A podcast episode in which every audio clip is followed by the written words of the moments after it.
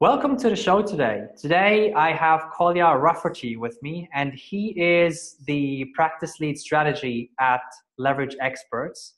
And he's also uh, CEO of a company. He's also serial entrepreneur and uh, just a really, really interesting person to talk to.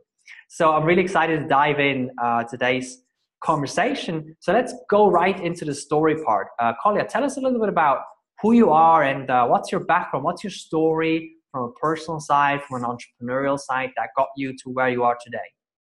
Yeah. Um, hi, Daniel. Thanks for the nice intro. Well, who I am. This is uh, one of the questions I have sometimes every morning in, in front of the, uh, the, mirror.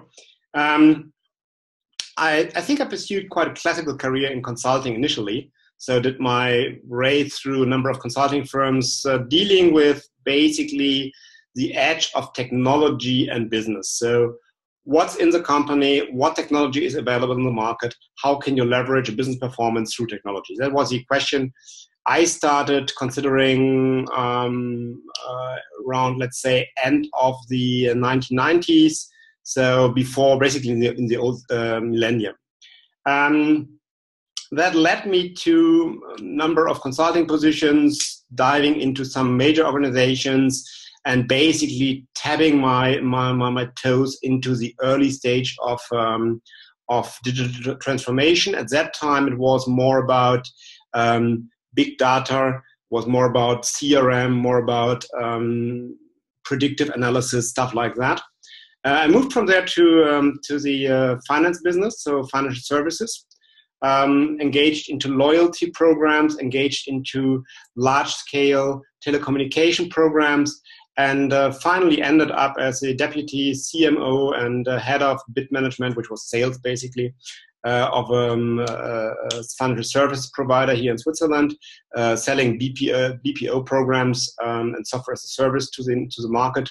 And um, entered from there Leverage Experts, which is a boutique consulting firm um, in the niche of strategy, digital strategy, obviously, and M&A. So what we do is we basically deal with young emerging businesses um, on the one hand side and let's say the dinosaurs of the industry on the other hand side and considering how this can fit together and um, preparing acquisitions preparing exits in this industry.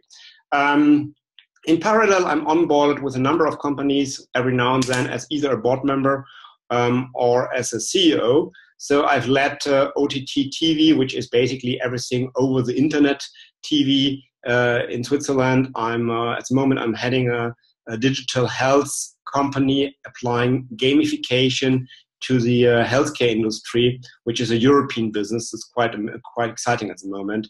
and also, I'm, the, I'm, a, I'm a non-executive board member of a global uh, telecommunications IT company. Great, thanks so much for uh, diving into your story. Um, I love how like the diversity and like how you get involved in different things and different roles always, you know, um, progress, always learn, always grow.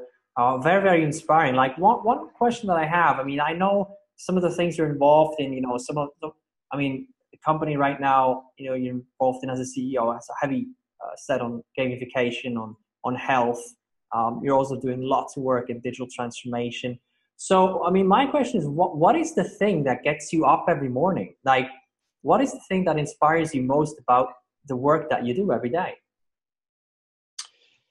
I believe talking about the digital revolution at the moment is like uh, talking about a bit of rain before the storm arrives.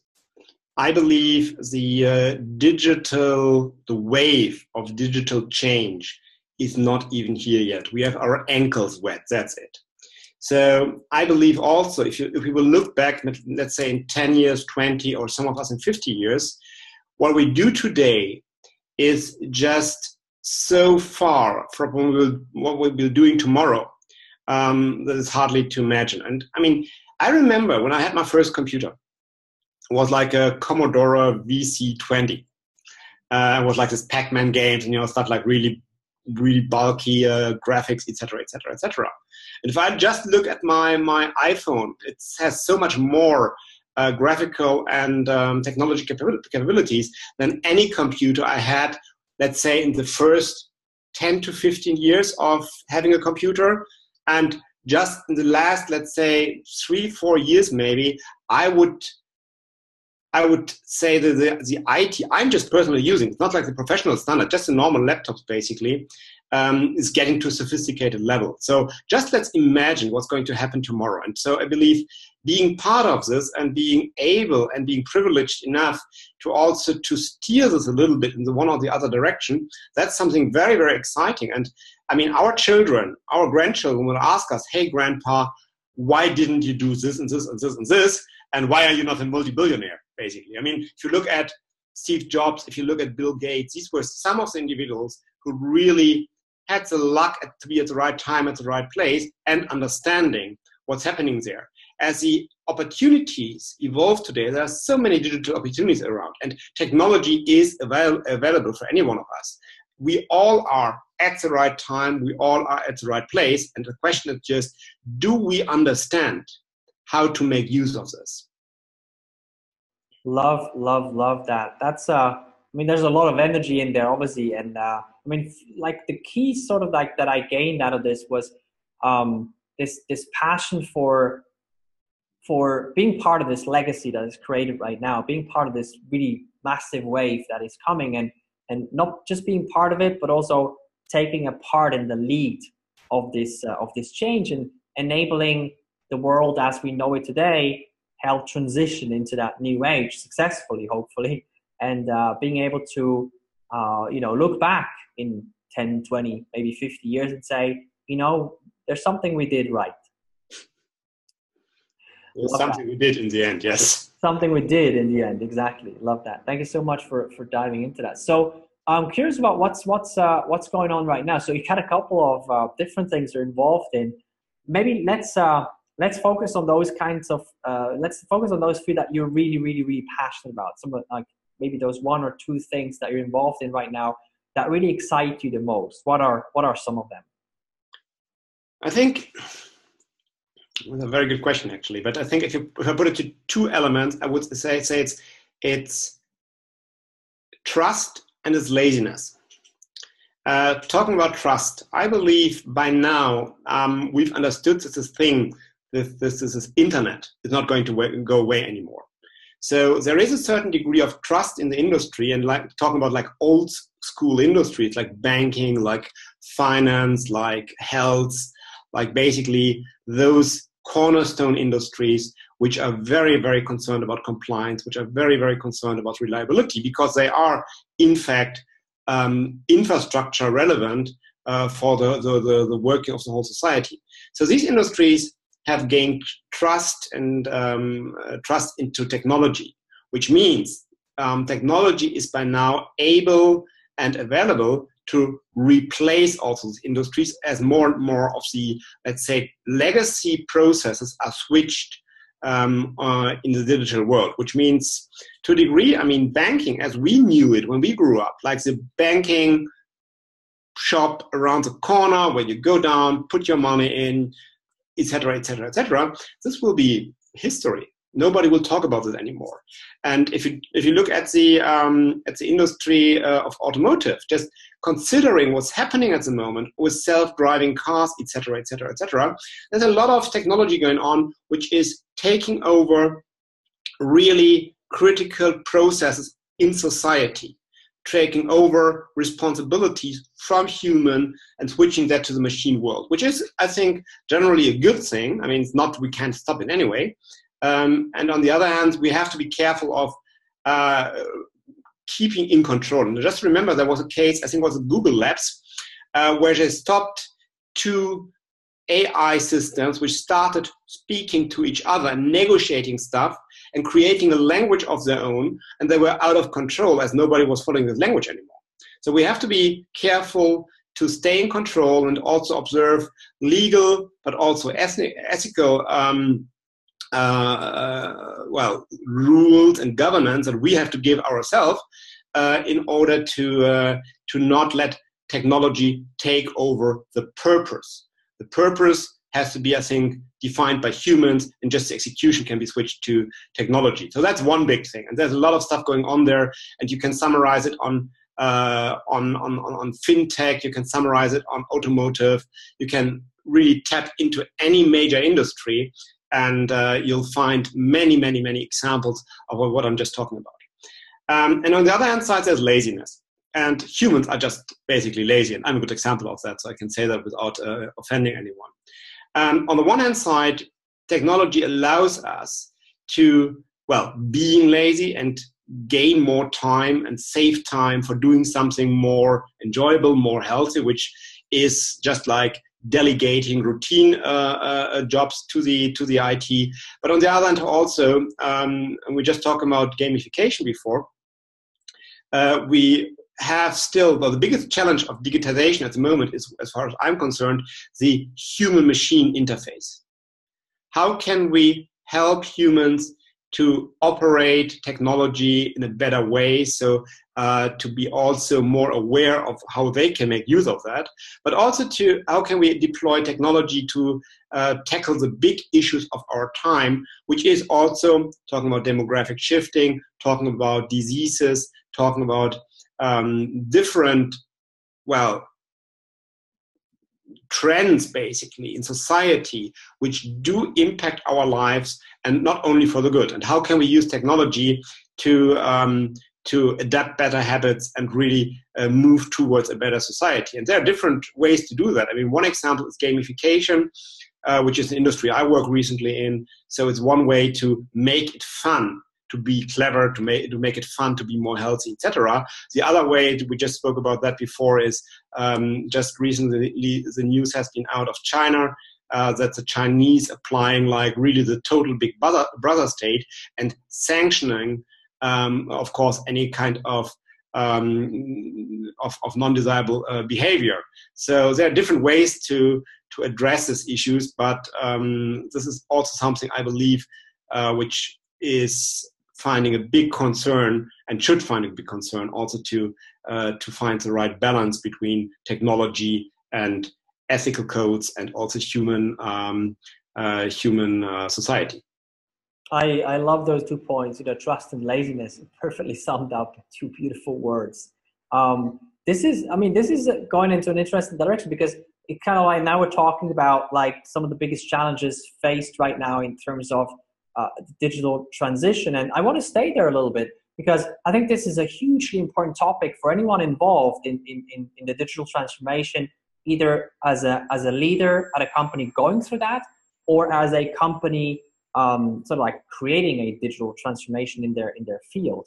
So with those, you know, major challenges, I mean, let's look at some, maybe some examples you have, um, some, some, some cases from your experience how do leaders deal with that? So how do how does a leader, for example, at a large company going through that digital transformation deal with those challenges like you know trust, compliance, um, ethics when it comes to uh, emerging technologies, and also with that you know human machine interface in order to um, on the one side not just have the most incredible tech in the company and then nobody use it or know how to use it but actually make sure that the human machine collaboration actually works uh, I mean, let's start, let me start with a very simple uh, statement initially. I mean, if you're not digital, you are out.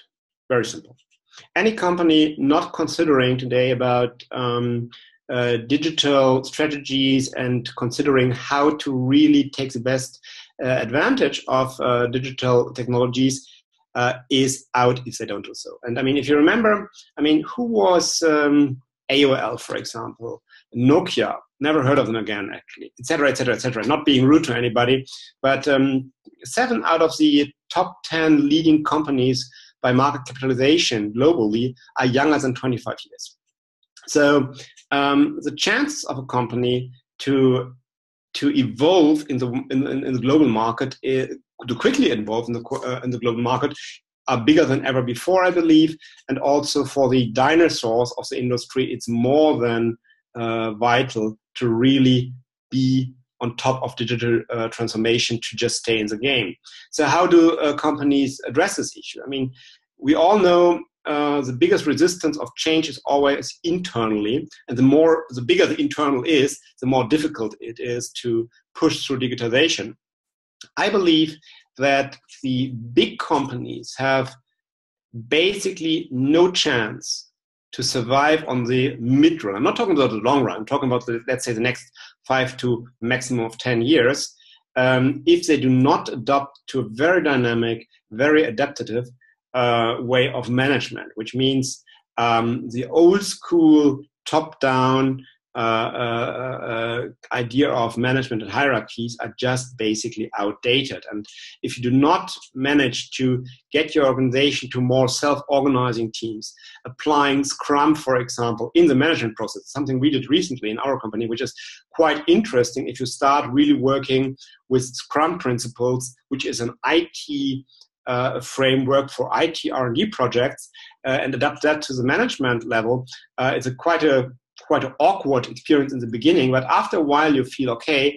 It's a more collaborative way to work together. It's more more more sophisticated discussions actually, and you're really empowering the people around you, which you need. You need to be able to really have like this 360 uh, degree uh, radar on. You have to be really able to exhaust um, uh, all the resources you have in your company in, in terms of intelligence innovation in order to just be adaptive enough um, to an ever changing environment out there. And also, I mean, a good example is co- big companies buying startup uh, startup companies just to get the innovation inside, just to have the learning curve.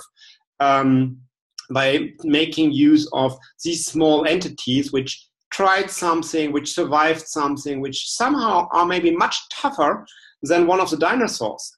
So this is maybe one way that works. I think the only company which created um, an innovative um, culture of its own I can remember of is, is 3M. The only company which dedicated early days already huge investments to innovation and um, stayed in their industry, which is not digital really. Um, really the innovation leader. And I just read today that Volkswagen used to be the leading company globally in terms of um, innovation spendings. And they've been overtaken by a number of um, US uh, uh, uh, digital companies, lead, led by, by Amazon. So Amazon is not anymore um, a company, uh, it's not anymore a bookstore online, but now it's a, well, what is it? So it's, it's, a, it's a department store online, it's a drone operator, it's so many things. And just if you tap into that company, you'll see what kind of, let's say, disruption bombs are in there which can change whole industries over here. So adapting to this is, I think, quite a challenge for any leader in the industry. But um, it starts with really questioning your own positioning. And if you don't do that, if you don't say, well, actually, my company has to be either a startup or I'm a turnaround. There's nothing in between. There is no this cornerstone I mean, I've been here forever and I will be here forever. That's gone. You're either a startup or you're turnaround. And that's, I think, the, the, the mindset a senior industry leader has to adopt in order to be um, able and flexible enough to survive the next years. I love those insights, and the specific two that jumped out that I would love to go a little bit deeper. One of them is management practices. The other one is uh, merger and acquisitions of younger companies or startups. Let's just start with management practices. Um, I mean, this is a really big topic as well. Um, and I, you know, some of the companies that I talk to, which are, um, you know, dinosaurs, and uh, they have this very much still very top-down approach, and there's not a lot of innovation in management itself. Um, so, I mean, so let's say a company has been doing that for 20 years, 50 years. It's just the way it's been done forever things are going really well you know very profitable company. The board goes like why would we ever change anything? It's just like things are going really well. I mean what, what are like let's say somebody's uh, you know in a, in a in a cio cto cdo position at, at, a company like that. What are some of the starting points for them to to to even you know i'm not i'm not talking about the whole process but just some of the pointers in the beginning. What are some of the sparks that if you would talk to them, would, would you go over in order to jumpstart a management change that is going into more flexible, more innovative, and more modern way of doing things? Well, um, it really depends who you talk to, I believe. if you talk to the CEO, this the board, or whatever, it's one point. If you talk to the non-executive board, it's another point. If you talk to the owner, it's I think this is the where you can place the most provocative, but also the most effective statements, which means basically take away money. Um, many industries today are still arranging their day-to-day operations around uh, proceeds from revenues from past innovations. They invented one thing one day, it's still in the market, they still have good success with it. Nothing wrong with that, don't get me wrong. But they make a lot of money, and the question you just asked yourself was like, why should we change anything? Well, you should change anything because most likely you are um, taking today or living today off the proceeds of your past innovation. So either you manage to devote these proceeds to future innovation, which is quite difficult to do sometimes. There are companies who do that. I mean, look at Amazon, just mention that, mention them. They just say, okay, we don't know what we, we got here, but what, what we got us here won't get us there. So we have to invest for the future. So we have to invest more and more into, into innovation. If you look the, if you follow the stock markets, uh, companies uh, who invest a lot in, in innovation are normally doing quite well compared to the average market on the on the stock market, stock exchange. So um, one point to to get you know management out of this comfort zone to really make people think, to really get them to a point that they cannot rely anymore on well on successes they already had in the in the past is to basically take away um, excess capital and really force them to think um, on, on, on really managing a company on a string. So really say, okay, what can you do with less resources and how much less do you really need, uh, can handle? And what would be the most you know, effective step for you to change your business? Because I mean, as especially for, for legacy companies, um, the status quo is often quite comfortable for the individual everybody has his income, there's nice offices, nice secretaries, everything is very nice. So why should you change that? Well, you should change it because there might be the fear one day you can't afford this anymore. But at that point, it's too late. To start talking about a turnaround, or to put it to more positive words, about enhancing innovation, which is nothing else but preparing a turnaround, essentially. Um, when you already are at the verge of, um, of the downturn, it's too late. You have to do that much earlier. So either the management understands this and says, okay, we need to game change. I mean, it was, uh, I think, Mark Zuckerberg who said, okay, we need to cannibalize ourselves, otherwise, someone else will do. Or if the management is not able to do so, to change his mindset, well, just take away uh, all the comfort, just take away all the merits, all the comforts. Okay, this is what you have, guys, so now move. And I, yeah. Normally, it is less about resources, it's more about mindset. Are the people at the top, of course, but also, let's say, the mid management, are they really able to, to engage into a situation where changing the game is just vital? And just yeah. to close it here, this is exactly the situation any startup is facing every day. Absolutely, yeah. Live or die live or die exactly yeah and it's it's really interesting to if you take you know a startup or a big company and just like compare all of these factors it's just like it's it's obviously you can't really do that because of the size and things like that but you can look at it from a from an innovation and lean perspective you know so maybe your assistant's assistant doesn't need you know an assistant you know or your secretary doesn't really need a secretary. And it's sort of like you know there's there's so much um, stuff that comes with this size there's so much complexity um, if you just try to or, like manage it as one global organization. Um, so I, I love the pointers there. Now there's the, there's the other field that you are also involved in, which is M and A. So this is always a topic like you know uh, big companies buying a startup, right? They're buying the innovation. But the question is, uh, I always ask. I ask myself, five years later, where's the innovation? Is it still there? Is it dead? Um, because yeah, because usually it's dead because um, the company buys the startup, and the founder of the startup, I mean, the founder of the startup is the actual innovation. And the founder of a startup doesn't really stay usually for another five years or 10 years in the company. Usually the guy goes like, great, thank you for the money. I'm doing the next great, you know, the next great thing, right? That's an entrepreneur. So uh, uh, my question to you is how, how, how, how to deal with this. So if you're, if you're buying a startup, how do you make sure the innovation isn't dead five years from today? What are some of the pointers that you have? Well, I mean, there's, um, I mean, M&A is quite a complex field, so there's not like the one answer to this. But um, if we just ignore, for example, for a moment, like just buying technology, which you just interface into your own products, just buying uh, market share, which you just take over with your own sales force. So we get to the, the core point where you say, okay, the innovation itself. The innovation is maybe not even a code. It's not really an application. It's more a mindset. It's a it's a way of doing things. I think to consider how to deal with that, we have to jump a couple of hundred years uh, to the future um, and um, maybe talk to Captain Janeway from, uh, I think the USS Voyager, huh? um, challenging "We are Borg, surrender."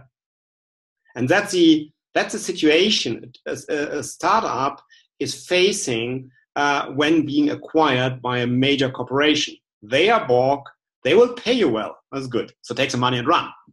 Um, so if we look at that, um, the question is: Is there any way for a startup or for a startup team, let's put it that way, like a team, a mentality to survive in this Borg environment? I believe yes, but it's very much a question of identity. So if a company, if a huge company acquires a startup, insourcing the startup, taking away the identity, taking away the, let's say, the way to do things in a startup way, which is very much non-compliant in many in many ways, which is very much non non non traditional um, by any means. If you take that away, of course you have to adapt to certain uh, uh, standards and processes. But if you take away too much, you just kill it. Um, and not maybe by putting it in the wrong environment, but just the people will leave because those people who committed once to a startup, they are not interested so much into job security, company cars, secretaries, whatever. Uh, they care more about their nice garage, maybe, which is maybe in Berlin, and they have their skateboards in the office, and that's totally cool. Uh, and now they are expected to come with a suit to the office every day. Doesn't work. So um, I think the first mistake, so to say, is to expect a startup and the startup people to be like the corporate people just the next day. That doesn't work. Um, and that's also a, a, challenge for, uh, for startups which are growing actually, that with growth, processes, compliance, everything kicks in. And again, changing the identity of the company. So um, I think the challenge for a big corp here is can I preserve core talent? Yes, no. If no, fine. Can I integrate the technology and lose maybe part of the you know going forward innovation, but just take, make best use of the technology? Yes, no. If no, then don't do the deal. If yes, okay, then still it has to be a good deal at that stage. Um, if I can preserve the, the, the, the, the identity of the startup, it still has to interact with the uh, with a with a corporation to you know unlock synergies and stuff and still, that is a question: Will that work? Can I, as a as a holding company, operate basically two different um, identities under my roof? It's a good question. Some can, some can't. So uh, there's a number of notions to that, but um, in the on the M&A side, it's less about is this technology really fitting to us or not. It's more the question: Why am I want to buy them? Is it to get the assets? That's an easy thing to do or is it because I want to have the dynamic? I want to have the um, the innovation. That's a more difficult thing to do, and then I have to consider: Can I keep the identity of this small company, even in my big company environment, to really make the people stay, to really keep the spirit?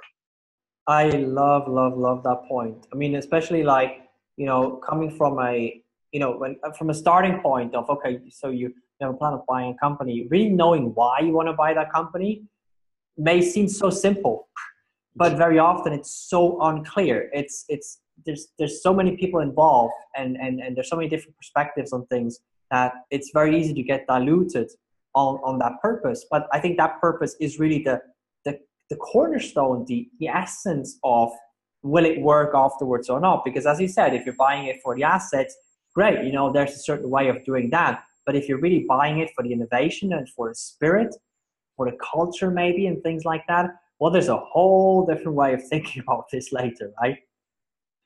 Love that. Great. So um, I really appreciate. Thank you so much for all these insights. Amazing conversation. Now, one question um, that I always ask my guests is: so in your work that you're doing uh, with you know the health company as well, um, with um, you know in gamification, with leverage experts.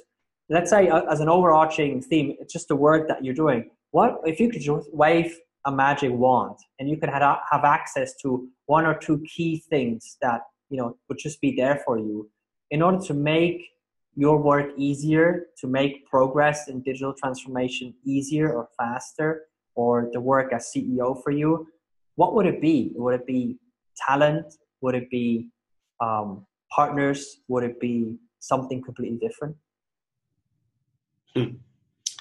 um, well the actual answer would be time. Uh, the point is with time. Why time? Of course, you want to get as much stuff on the ground as possible, which translates in basically resources and talent. And on the other hand side, um, creating trust is very important also on the uh, customer side, not only for the company, which is a small company, young company, but also for um, uh, the um, the uh, also for the let's say the solution, the industry itself. I mean, years ago we would have not seen robots as medical personnel. Today they do surgeries. So I mean, there's a lot of things happening. Some could be happening much much much faster from my perspective. So and uh, talking about time on the customer side, its partners and its the ecosystem. I think if you're balanced in a good ecosystem as a com- company, if you have access to solutions, if you have access to references, if you have access to people challenging you on a friendly basis, that helps a lot. Saves you a lot of time on the market. Great. So there's a couple of pointers that I that I uh, spotted. One of them is uh, uh on a sort of like a as, a as an industry itself, or as a um, as a well digital transformation on a, on a global scale it's it's it's the brand of um, of, of of of that work the the impact of that work um, for companies and people stakeholders involved to really understand what it is that that's sort of an overarching thing which i think we can summarize in trust uh, the other thing is to um, with, with establishing it on the company side it's the trust in the market it's the trust with partners and things like that talent is, is a big one you mentioned, obviously, which uh, which always helps in terms of resources, you know, time and, and leverage and things like that. So these are some great, great pointers there. So if people, you know, want to get in touch with you um, or learn more about the company, the things you're involved in, what are, let's say, the two or three best places to do that? To be in touch with me. well, hang out the web. um, no, of course, I'm on the usual conferences and uh, and uh, uh, networking events, of course, and I take actually great pleasure in networking on on the uh, uh, on like being in the inner circle of of the networks. Is obviously there you find the kind of people challenging you, asking you, suggesting you and basically putting your own brain to the edge, which is very, very, very re- required to to move forward yourself. Because otherwise, you get stuck, obviously, in your old kind of uh, old way of thinking, which doesn't help. Absolutely. That's by the way just a great pointer. I think as a, as an overarching theme in terms of changing anything. Um, you know, best practice exchange, working with others, collaborating with others, not looking at others as competition, but actually as uh, you know collaborators, exchanging ideas, change, challenging each other and things like that. I think that is uh, just a great, great uh, insight or pointer as an overarching theme. So uh, what I will do is I will link to uh, some sources below this video, like LinkedIn, uh, the company website, and things like that, for people to you know check you out, learn more about your work, about the things you're involved in, and uh, and then you know they can take it from there. So thank you so much. I really appreciate you sharing all your insights here and your wisdom, and for being on the show. Pleasure is all mine. Thank you so much.